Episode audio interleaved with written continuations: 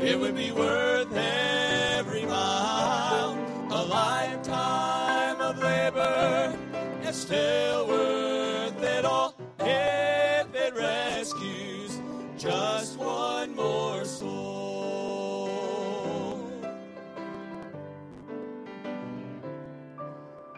So preachers keep preaching and singers go sing.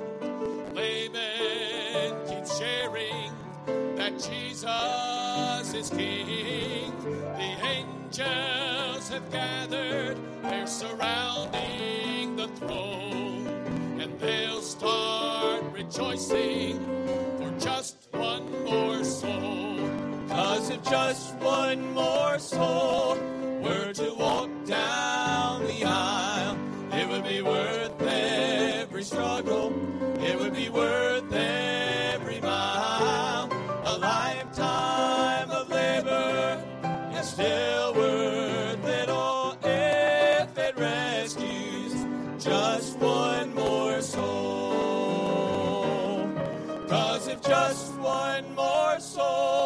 Were to walk down the aisle, it would be worth every struggle.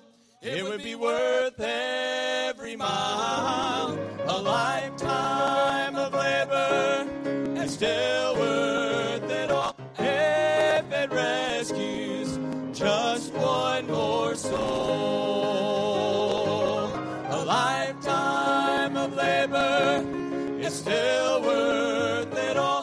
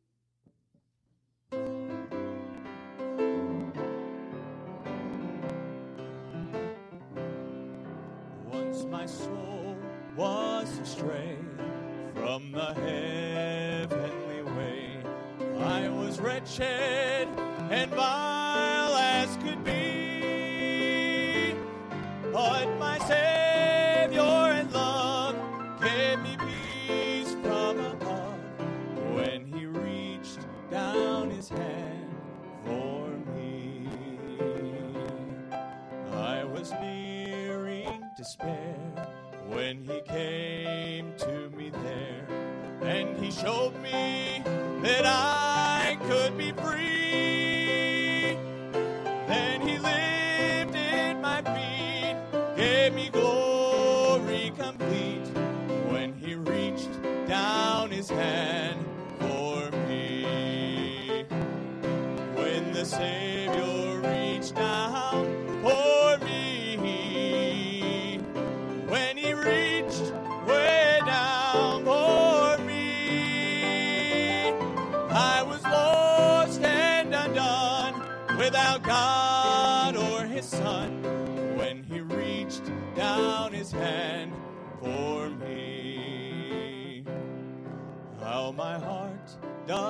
rejoice when I hear his sweet voice. In the tempest, to him I then cling. There to lean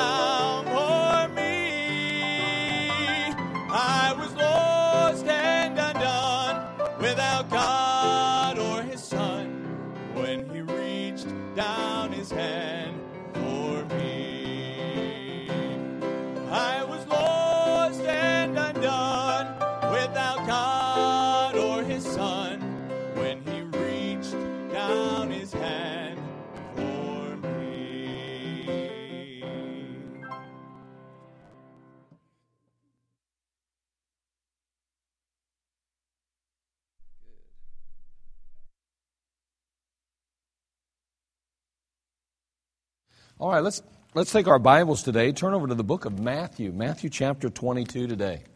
Matthew chapter 22. Boy, I like that song, didn't you? I thought he was preaching it for a minute there. It's pretty good stuff. I like that. Matthew chapter 22. We're going to begin in verse 1 today. I'm looking forward to our missions conference. I'm looking forward to Spencer Smith. Brother Smith is going to do a fabulous job. As we said, he'll be with us Wednesday, Thursday, Friday. He'll be with us Saturday as well at our, our uh, dinner and also all day Sunday with us morning and night. We're looking forward to that. And uh, like I say, we'll be kicking some things off on that first Sunday before that. That's when we're officially kicking off. We're going to a week of missions, basically. And uh, I'll, I'll be doing the preaching in the morning on Sunday, but then Brother Booth's going to be in on Sunday night with us and he's going to be focusing his attention on missions as well. And we're going to have a good time as we kick that whole week off that Sunday and then move right on into Wednesday, Thursday, Friday, Saturday, and all day Sunday again. And our real goal here this year, we really want to try to work at this. And again, we understand if you're visiting with us, this doesn't apply to you. But, uh, uh, and not that we're trying to exclude you, mind you, but, but you'll understand here in a moment. But when we do our, we do what's called faith promise missions. And so we make commitments to the Lord throughout the year, what we're going to do for missions. And I'm talking about individuals do this, not church as a whole. Uh, the church bases their uh, missions budget on what the people of God give above and beyond the tithes and offerings. And I know that sounds crazy to people in the world. They're like, are you kidding me? You mean people give that much money to the church? Yeah, we got folks in this church give a lot of money. And, uh, and it, it's not like it goes in the pastor's pocket. Now, I know this suit looks like it's real expensive, but actually, I got it really cheap. So, anyway, um, but, but the fact is, is that, is that we do that. And so, we want to try the best we can on Sunday, the, the, the last Sunday of our missions conference. Uh, we want that Sunday to be the day we gather it in, and we'd like to be able to say, boom, this is how much we, we have for missions. Instead of it kind of dwindling on for a couple of weeks and folks just kind of eh, this and then this and this, and we keep letting it build and build and build, which I know some of that's going to happen. We get that, okay? Some folks may be out of town or whatever the day we take the offering. But we would really like you to begin praying now about what God would have you do so that when we get to that day on Sunday the 21st, man, we can, we, we can go bam. You know, I mean, we have most of it in. You know what I'm saying? Almost all of it. That's what we're really focusing on trying to work at. And uh, again, we just are excited. I think you're going to enjoy Brother Smith. He's been here before a few years ago, and uh, he's going to preach the week. And then we have a number of missionary families we're hoping to get in. We're still waiting some confirmation on a few of them, but uh, we're hoping to have some families with us sharing in that week as well. It's going to be a wonderful week of missions, and we don't want you to miss a moment of it. Man, put it on your calendar, put it on your schedule now. Don't, don't miss it. You're not going to want to miss this. All right, Matthew chapter 22, verse 1. and Jesus answered and spake unto them again by parables and said, The kingdom of heaven is like unto a certain king. Now, let me just say this real quick about parables. You know, I've read before and, and I've kind of adopted the philosophy of we could call them not parables, but terribles. You say, why? Because they, they can be tricky tricky to understand if you don't understand and look at the Word of God honestly and sincerely. Do you know when Jesus was telling these, these uh, scribes and Pharisees these parables, when he was giving these parables out, he was doing it to trip up the religious elite. He was like, you know what? If you guys really don't want to believe the truth, if you really don't want to follow suit and, and apply the Word of God, and you don't want to acknowledge me as, as Savior and uh, uh, Emmanuel, God with us, and you're not willing to do that, and you're only trying to trip up others that do want to believe, and you're trying to mess them up, then I'll tell you what I'm going to do. I'm going to give you some parables, terribles, that you're never going to understand, dude. You will never get these parables. You'll never understand these parables unless you come and approach them with a sincere heart. A real desire to understand my intent for them, my heart, my goals, my word, my truths. There's a lot of people that want to understand the Bible, but they don't really believe the truth. They don't, they're not willing to accept some of the realities of Scripture. Well, you're going to have a hard time.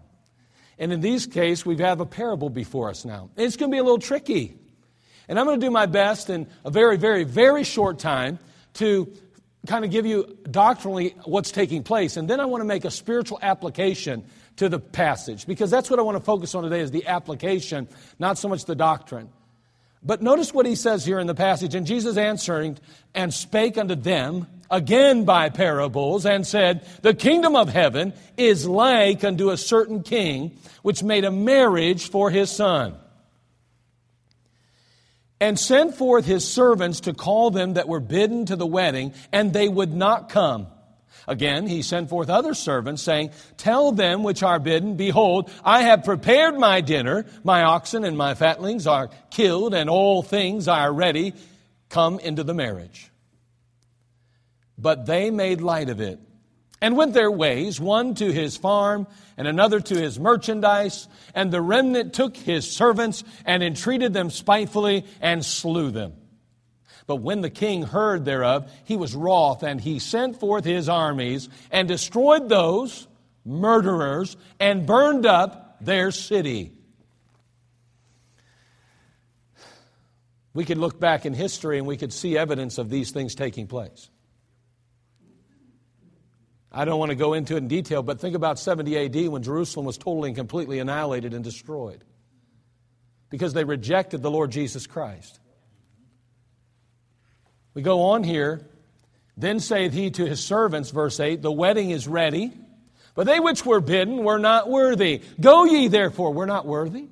Who rejected the Lord Jesus Christ? The Jews. We keep reading. Go ye therefore into the highways, and as many as ye find, bid to the marriage. Do you think maybe those refer to Gentiles? Remember? I mean, I'm just saying. So those servants went out into the highways and gathered together as all, as many as they found, both bad and good. And the wedding was furnished with guests. They're the guests now. And when the king came in to see the guests, he saw there a man which had not on a wedding garment. So now we have these going out gathering everybody and anybody they can get, finding anyone who will come. And when the king came in to see the guests, he saw there a man which had not on a wedding garment, and he saith unto him, Friend, how comest thou in hither not having a wedding garment? And he was speechless. Then said the king to the servants, Bind him hand and foot, and take him away, and cast him into outer darkness. There shall be weeping and gnashing of teeth, for many are called, but few are chosen. Well, I'll tell you what, that's a scary verse if you're mixing up who he's talking about. Man, if you somehow come to the conclusion that he's talking about the believer in the church age, if you somehow believe he's talking about you and I who are called the bride, we're not called guests at any point, we're called the bride of Christ. So he's not talking about me and he's not talking about you here, obviously.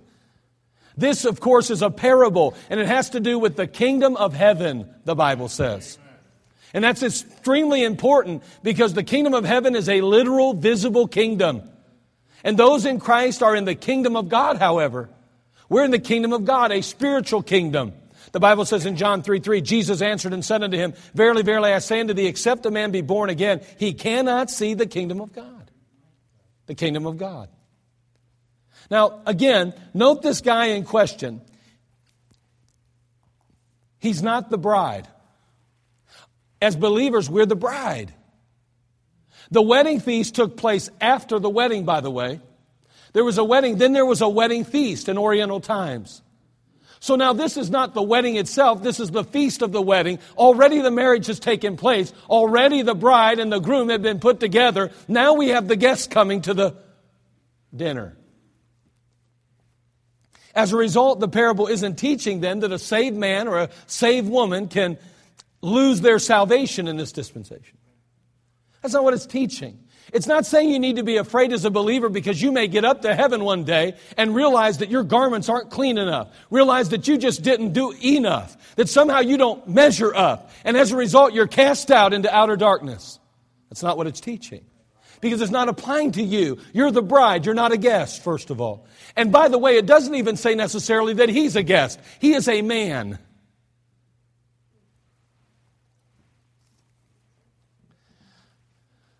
Again, the church has been raptured out in chapter 4 of the book of Revelation. And I'm trying to set the tone as far as doctrinally speaking, but the church is raptured out. If you read chapter 4, the church is raptured out from that point. You do not see the church from the first verses of chapter 4 until you see Revelation chapter 19.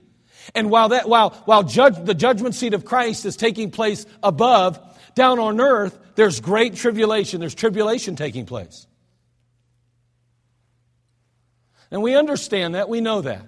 We know again that in this church age, people are being called out by faith and uh, by grace through faith into Christ Jesus, and, and they're the bride of Christ. And then there's going to be a tribulation period after the church is raptured out. While the church is in heaven being judged at the judgment seat of Christ, on earth there's tribulation taking place. And the last three and a half years, the Bible designates it as great tribulation. And what we're going to find is that, that at the end of that tribulation period or close thereabouts, those saints that endured to the end, those that came through the tribulation, will be raptured out too. That's why people are making a mistake with post trib raptures and they're messing up with where they're placing the, the, the, saints being taken out. Some today are saying somehow that the saints of God, you and I, the bride, are going to go through the tribulation period because they see evidence of a rapture at the end of the tribulation. Guess what? There is. But the point is, is it's not the bride, it's going to be the guests that come out.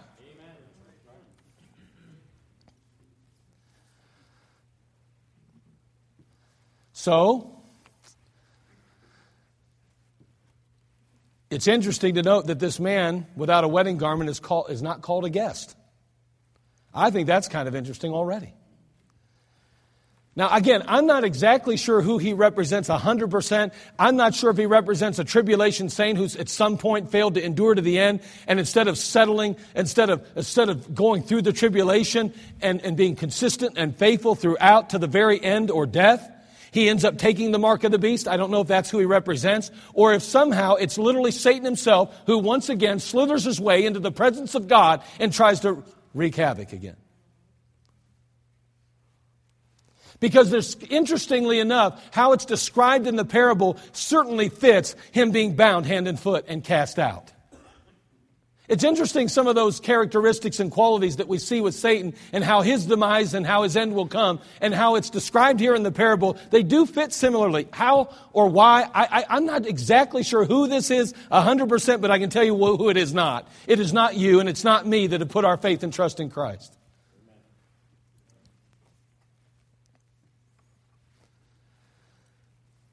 Now, I may not have that all settled, who that person is, that man. Whether he's one of the guests that failed to endure to the end and tried to sneak on in, and the king said, uh you don't have the garment, get out. Because, see, in early days, in those days, the, the, the, the, person who was throwing the party, so to speak, provided the outfits as well. So here we have now a few things about the man that I want to understand. And, and again, I don't understand. I don't know exactly maybe who he is. One of the two, probably. And I lean toward the latter. I, I do. I lean toward him being Satan. However, we can learn a few things inspirationally from the passage. And that's what I want to do. I want to try to take the passage and under, just make an application. And so I think we can learn a few things about the man. Again, he's not in a wedding garment. And the king had provided each guest with a wedding garment, but this man was not wearing the garment. So when the king arrives, he sees this intruder and he casts him out. So, what do we learn from that? And that's what I hope to discover this morning. A couple of things we learn and then make a very brief application. So, let's go ahead and pray, and then we'll consider this man and what we learn from the man. And we'll go from there. Father, we thank you.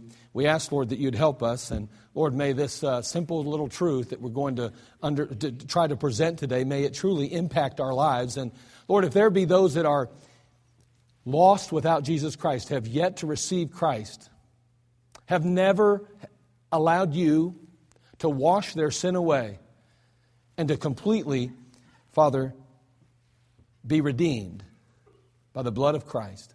May they settle that today before it's eternally too late.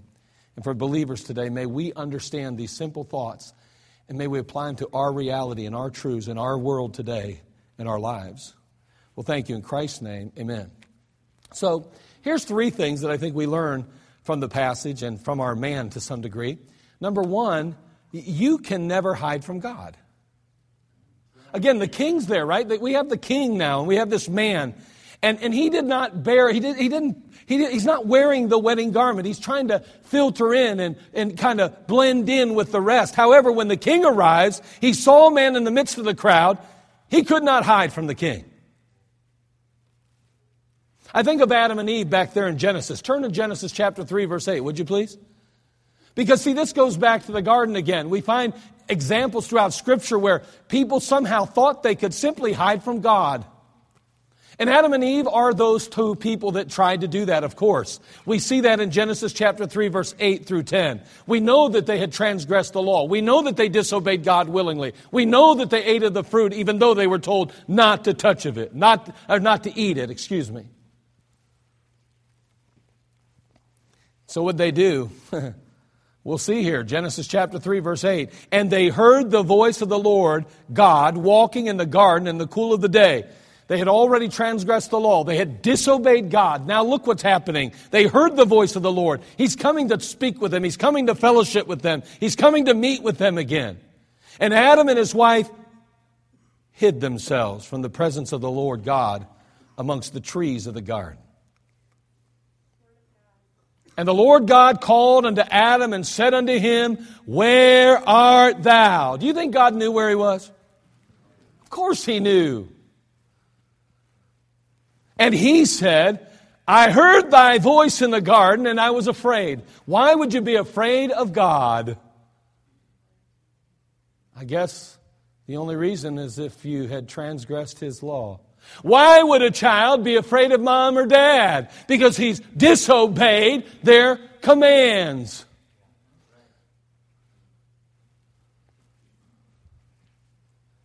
And he says, Oh boy, I heard thy voice in the garden, and I was afraid because I was naked and I hid myself. He's not only fearful, but he's ashamed.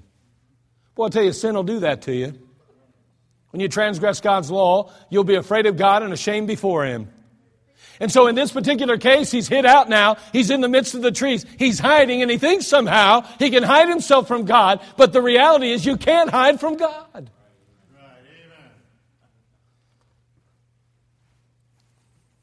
The Bible says in Hebrews chapter 4 verse 13, neither is there any creature that is not manifest in his sight, but all things are naked, interesting wording, and open unto the eyes of him with whom we have to do.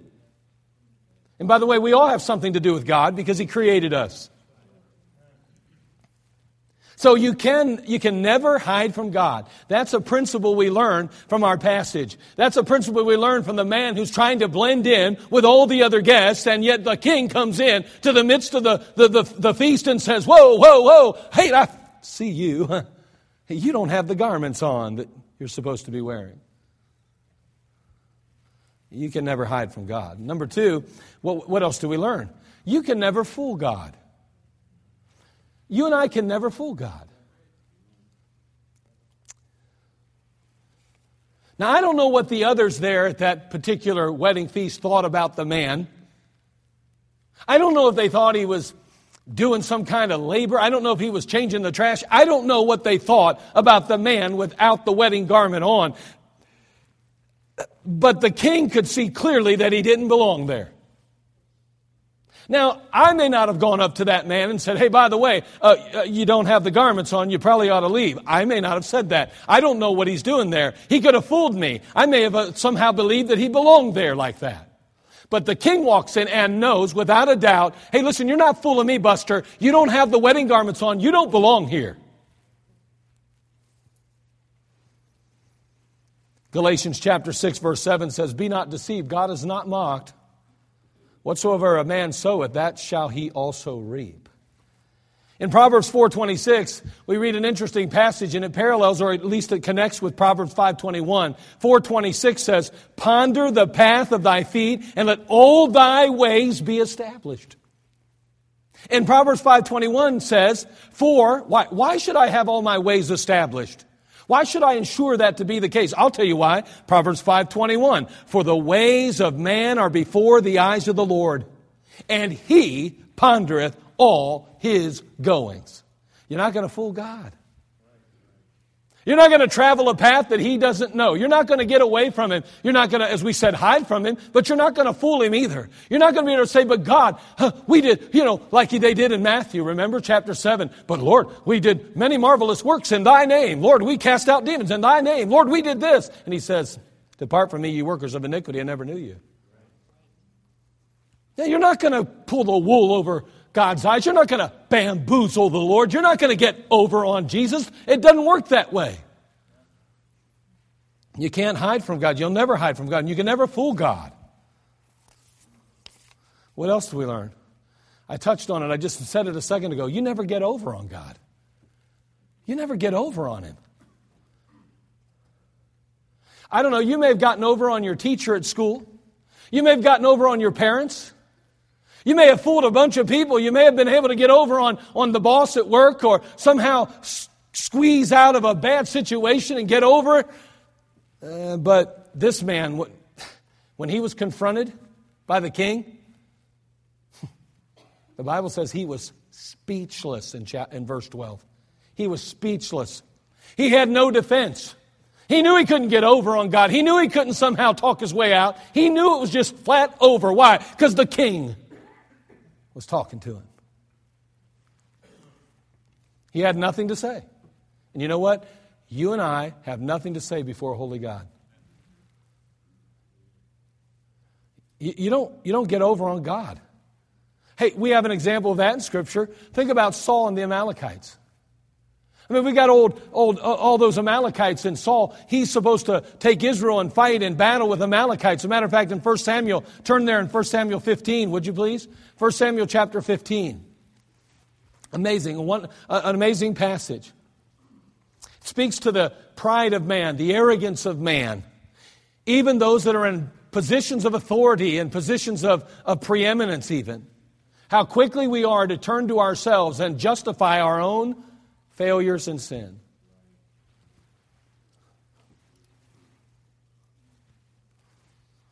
In 1 Samuel 15, 2 through 3, the Bible says, Thus saith the Lord of hosts.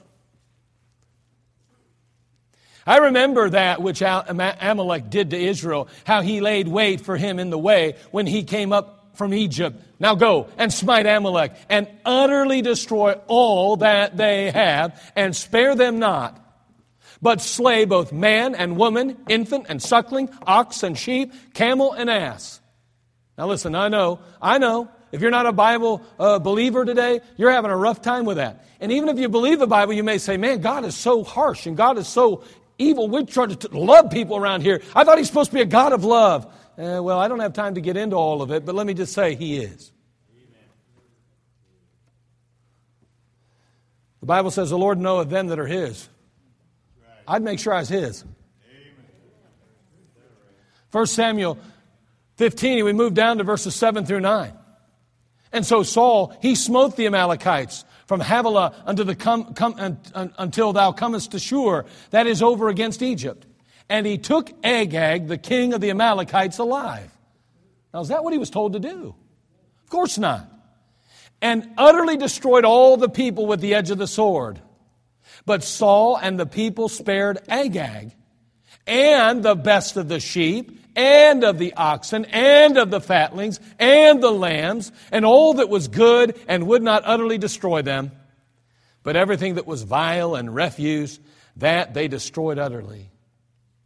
You know what? I, I, know that I'm not preaching on this, but isn't it interesting that when we go out into the world in which we live, how quick we are to, to, to, to level accusation against big sinners and talk about how this that's a nasty sin and that's a horrible sin and it's such a wretched sin but there's certain ones we like and we just won't get rid of.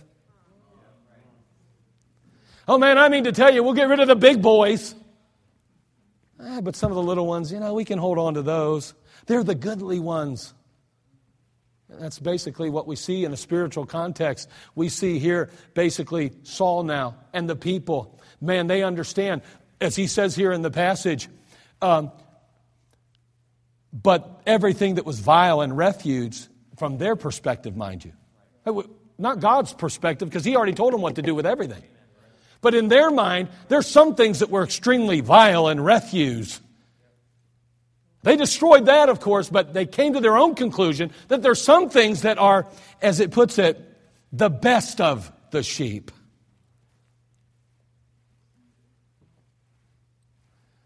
And all that was good, they spared. Do you know we have sins in our life that we view as good and God views them as refuse? So we're going to move from that. But we see here a passage now that's going, it's explaining, it's describing what took place. They did not destroy everything that God had told them to destroy. They did not ex- completely annihilate all. They didn't wipe out that which was, had been the enemy in that sense. And now we find here that Saul is going to be approached by a prophet. And that prophet comes to him and says, Say, how go the battle? How was it, friend? And he says, Boy, it went great. We did exactly what God said. And in the background, he's going, Bah, bah. And the, the, the, the prophet's like, what, what, what, what is that? What's that I hear? Hark, is that a sheep? And he says, Oh no. Like how I did that? That's no sheep, man. I mean, well, okay, so you know what? Agag the king and, and some of the best sheep and some of the best this and best that. We kept some of it back. It, the people, you know, I, I'm trying to appease the people and.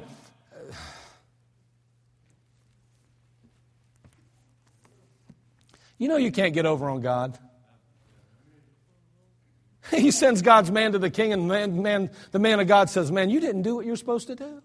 Yeah, but the people, and yeah, this, and yeah, that. Nuh uh. You're not getting over on God, friend. And neither am I. We're not getting over on Him. So we learn a couple of things here. As we look at the man in this parable, we learn a few things. You can never hide from God, you can never fool God, and you can never get over on God. So let's make an application. I have two questions I want to ask you this morning. Two questions then. Here's the first one Are you real? Are you real? I'm looking over the crowd today and I see a group of wonderful, well, not, I don't want to lie here, but I see a group of fine specimens of humanity. I was going to say good looking, but But no, really, in reality, you are a sharp looking crowd today. Many of you are dressed nice, and those that aren't in ties and suits are at least dressed nicely. And you've come to the house of God looking to worship, and you're here today to serve the Lord. And man, I'm telling you what, everybody looks fine, and everybody fits the part, and everybody's just perfectly in their seat and listening to the preaching and the music and everything. And man, I mean to tell you, from outward appearance, wow, what a crowd. The question, however, is are you real? Not just how do you look on the outside, but are you real all the way through? See, remember, you can't hide from God. You can't fool God, and you can't get over on Him. He knows if you're real or not today. He knows if this thing you call Christianity is real or not. He knows if your Christian life is real or not. He knows if your relationship is really real or not. We may look at you and say, wow, they're a good Christian. Wow, they must really be solid with God. Wow, they're really in with the Lord. But the truth is, is you may be fake and you may be phony and you may not be real at all today, but you look like you are. Are you genuine? Are you authentic? Are you real? Is what you portray the real you? See, never doubt that God knows the truth. He sees you the way you really are, both inside and out. He knows whether you're saved or lost. He knows whether you're consecrated or carnal. He knows whether you're sincere or sneaky. He knows whether you're faithful or fake. He knows. Turn to Psalm chapter 139, verse 11. The psalmist is going to share something with us that is helpful.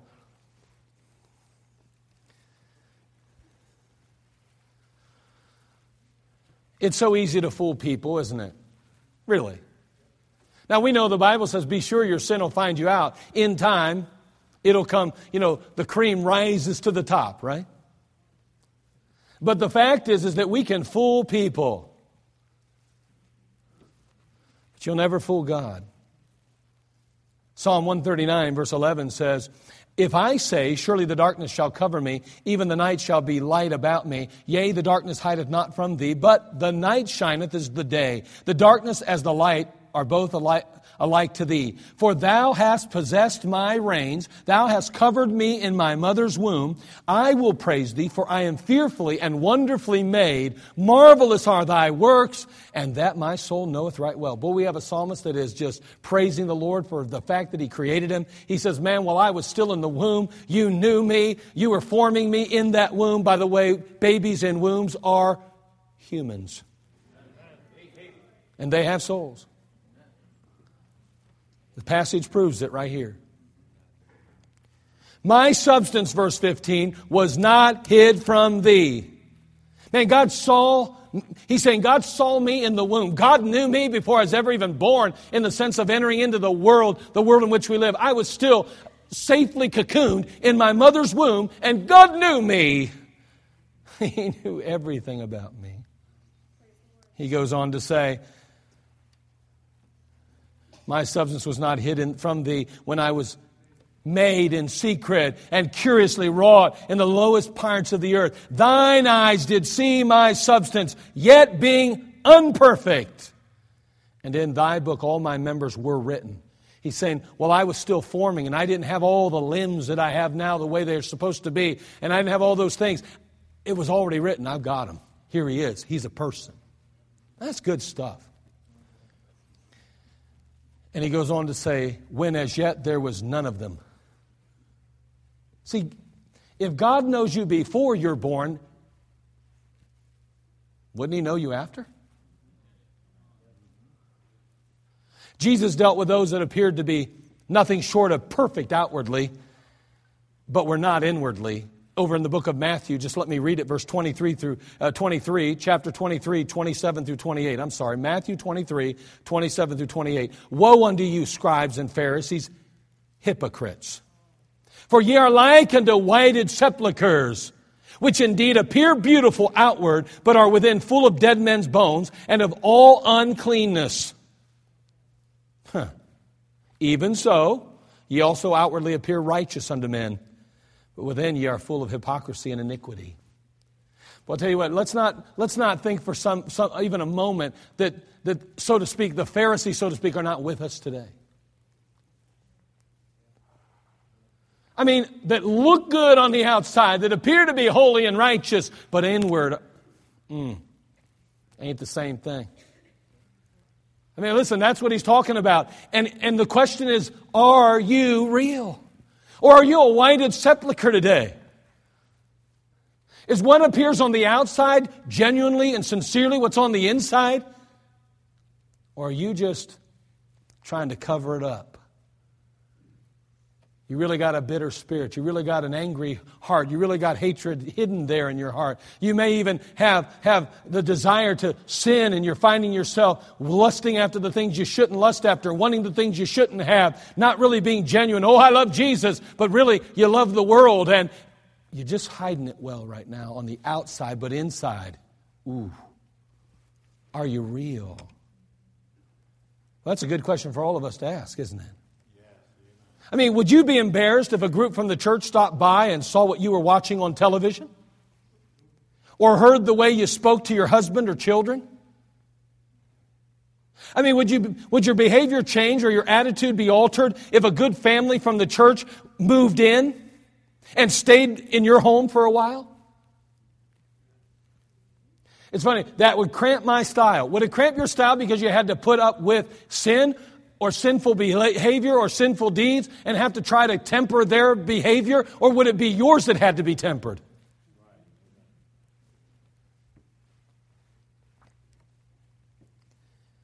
If you were on camera as part of a reality series and the whole world would be watching, would they see you as a Christian? The kind of Christian you are here today? Or something altogether different? Are you real? Are you real today? Sir, are you real? Ma'am, are you real? Teenager, are you real? Child, are you real? I have a little saying that goes like this You never have to worry about what hat you're wearing if you're real, you're sincere, if you're just yourself. It doesn't matter what hat. I don't care if I'm the preacher. Doesn't matter if I'm a husband. Doesn't matter if I'm a father. Doesn't matter if I'm, uh, um, um, um, when I used to work, when a church first started, working as an employee. It doesn't matter. Whatever hat I've got on, I don't have to worry. Well, I'm a preacher now. I got to watch how I talk. Got to watch how I act. Got to watch how I live. Got, oh, I'm a, I'm a husband right now, so I have to watch what I say and what I do around her. And, and oh, I'm a, I'm a father right now, so I have to be a good father and I have to do this, this, this, and this. But really, that's not who I, Hey, listen, I never have to worry about You don't have to worry about that if you're real. Doesn't matter what hat you got on, you're just yourself. But you ought to be a Christ like self. So, are you real? Number two, and as we close this, we have to close quickly. It's really the, probably the biggest part of the message, but we're going to do it real quick. Are you ready? I mean, we got a man that's in this wedding feast, and, and I mean, he's meandering about and he's trying to fit in, and the king recognizes all, right off the bat he's not in the right clothing, he's not in the right attire, he hasn't somehow gotten the, the, the memo. He wasn't ready. Are you ready? Because every last one of us are going to meet the king face to face. Every last one of us have to, to go before Him and answer for our life that was lived. And whether or not you are church going or whether or not you read the Bible, whether or not you believe in the Word of God, it doesn't even matter. The reality is, is that we are creations of God. And as a result of that, we're going to have to face Him and answer to Him for our life. Oh, that's a scary thought, isn't it? Especially if we have to do it in our own selves. See, there is an eternity that awaits each of us. You can't fool God, and neither can I.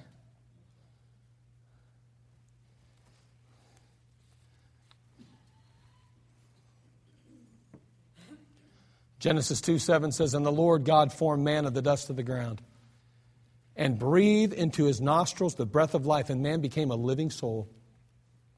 From the first man that was created. And then we know he removed a rib and made Eve, and the two of them were called Adam. We know that they had eternal souls from that point on. And they would live forever, one way or the other. The truth is, is that everyone's going to live forever. The question is, will they live or die forever, really? We say live, but it's going to exist forever. The Bible breaks it down either eternal death or eternal life. See, you're going to exist forever because you're an eternal being. That's how God created you, that's how He created me. People try to say when we die, we go into a grave and that's the end of it. No, it isn't. Not what the Bible teaches. He breathed into man into the nostrils the breath of life, and man became a living soul. He now is going to forever live. Now, hold on. Interestingly enough, he's a living soul, but there's going to be something that takes place there in the garden that causes him to die. We know that he was told in the garden, You can eat of every tree that's in the garden except the one that's in the midst. The day that thou eatest of that tree, thou shalt surely die.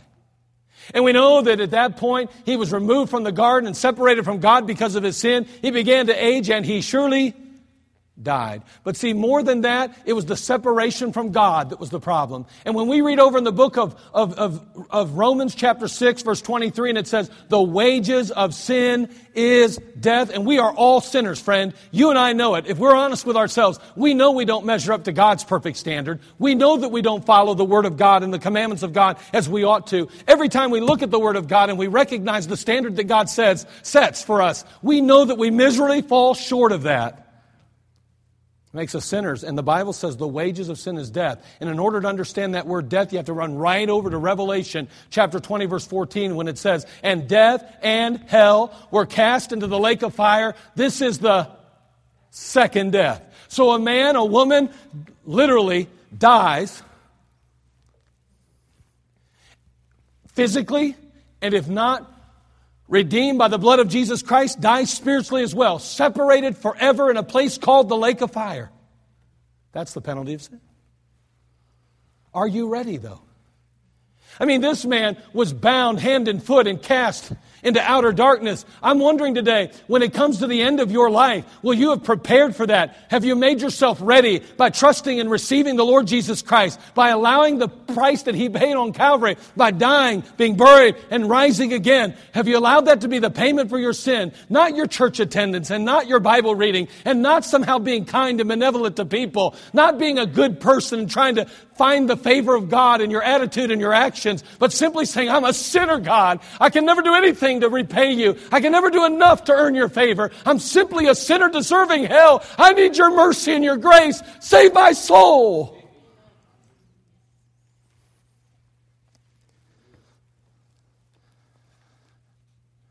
Marvel not that I said unto thee, Ye must be born again. And the world's turned that phrase upside down, but let me tell you, the Word of God's still true. There has to be a new birth, a supernatural regeneration that takes place that only God can do. You don't turn over a new leaf to have your sin forgiven and be part of the family of God. The Bible says, But as many as received him, to them gave he power to become the sons of God, even to them that believe on his name.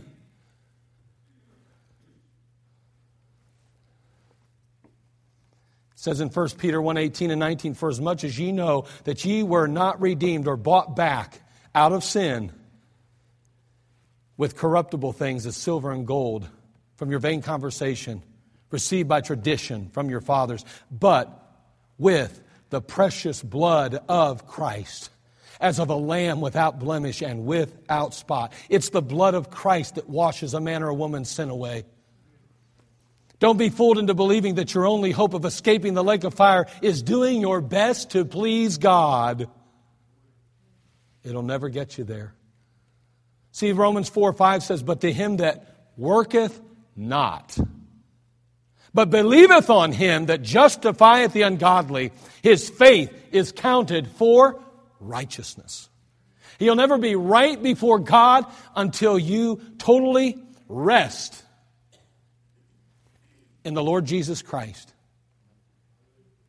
and trust Him and His sacrifice as payment for your sin. Titus 3 5, not by works of righteousness which we have done, but according to His mercy He saved us. By the washing of regeneration and renewing of the Holy Ghost. Ephesians 2 8 9, for by grace are you saved through faith, not of yourselves. It's the gift of God, not of works, lest any man should boast. God says, No one's going to get the glory for you getting to heaven but me. And therefore, it is imperative that you place your faith and trust in me. You already are a sinner. You're already already in a position where you can never please me in and of yourself. The only way you can please me is by trusting and receiving me. And then I will transform and change you into the person and the, the, the creation I want you to be a new creature in Christ Jesus. And then you can begin to live for me. Then you can begin to bring glory and honor to me. Boy, we all should be doing that. The way is simple, but it is specific that if thou shalt confess with thy mouth the Lord Jesus and shalt believe in thine heart that God hath raised him from the dead, thou shalt be saved. For with the heart man believeth unto righteousness, and with the mouth confession is made unto salvation. He goes on to say in Romans 10 13, For whosoever shall call upon the name of the Lord shall be saved. Are you ready? If that trumpet sounded today and all those in Christ would be taken out and the tribulation would begin, are you ready to be taken out? And you're only ready to be taken out if you've already been admitted into the body of Christ by faith in Him, trusting and receiving Him as your Savior and Lord. And then when he, the trumpet sounds, out you go. Are you ready? Are you ready if this afternoon you closed your eyes in death, God forbid? Are you ready? So, today, as we close, those two little questions are you real today? Believer, are you real? Today, are you ready? See, the king shows up, sees a man who was not prepared for the feast and didn't belong. What does King Jesus see when he looks at you? Maybe we need to deal with a few things today. Maybe we need to admit that we're trying to get over, we're trying to hide, we're trying to fool God and confess those things as sin and face it and deal with it. And today, maybe we're without Christ altogether. If the trumpet sounded or if we closed our eyes in death, we wouldn't even make it to heaven. We would live on in the sense that we never cease to exist, but we wouldn't be forever in eternal life with God. We'd be experiencing eternal death in a place called hell, separated from God. Let's settle that today. If you're lost today, get saved. As soon as the music begins to play, you make your way forward. Meet one of the fellows up front. They'll have a lady, if you're a lady, show you from the Word of God how to be saved. A guy, a guy, show you how to be saved. If you need a little more time, we'll slip off into the corner somewhere, give you a chance to ask questions, whatever you need to do. We want to be thorough with you. We want you to understand, and it's a decision that only you can make. No one can force you into it. It's your decision whether you trust and receive Christ or not. No one can make you do that, nor will we ever try here and you're a child of God today, you need to settle some things. If you're not real, if you're living two lives, if you're fake and phony in an area of your, your life and it's just a show in some area, you better settle that and deal with it because you're not fooling God today. Father, we come to you. We ask, Lord, you bless us, help us in this time of invitation. We'll thank you, Father. May you convict the sinner of their need of salvation. May you convict the saint of the need, Father, to be right with you today to be completely real, honest, and sincere, not to be trying to pull the wool over anyone's eyes, not to try to put on a show, not to try to pretend to be, but to simply be who they are. And that ought to be a child of God striving to please you with their life. And Lord, if they're not doing that, may they settle it. May they confess whatever it is that stands between them and right, being right with you today is sin and get it right today before they walk out the door. We'll thank you in Christ's name. Amen. Let's all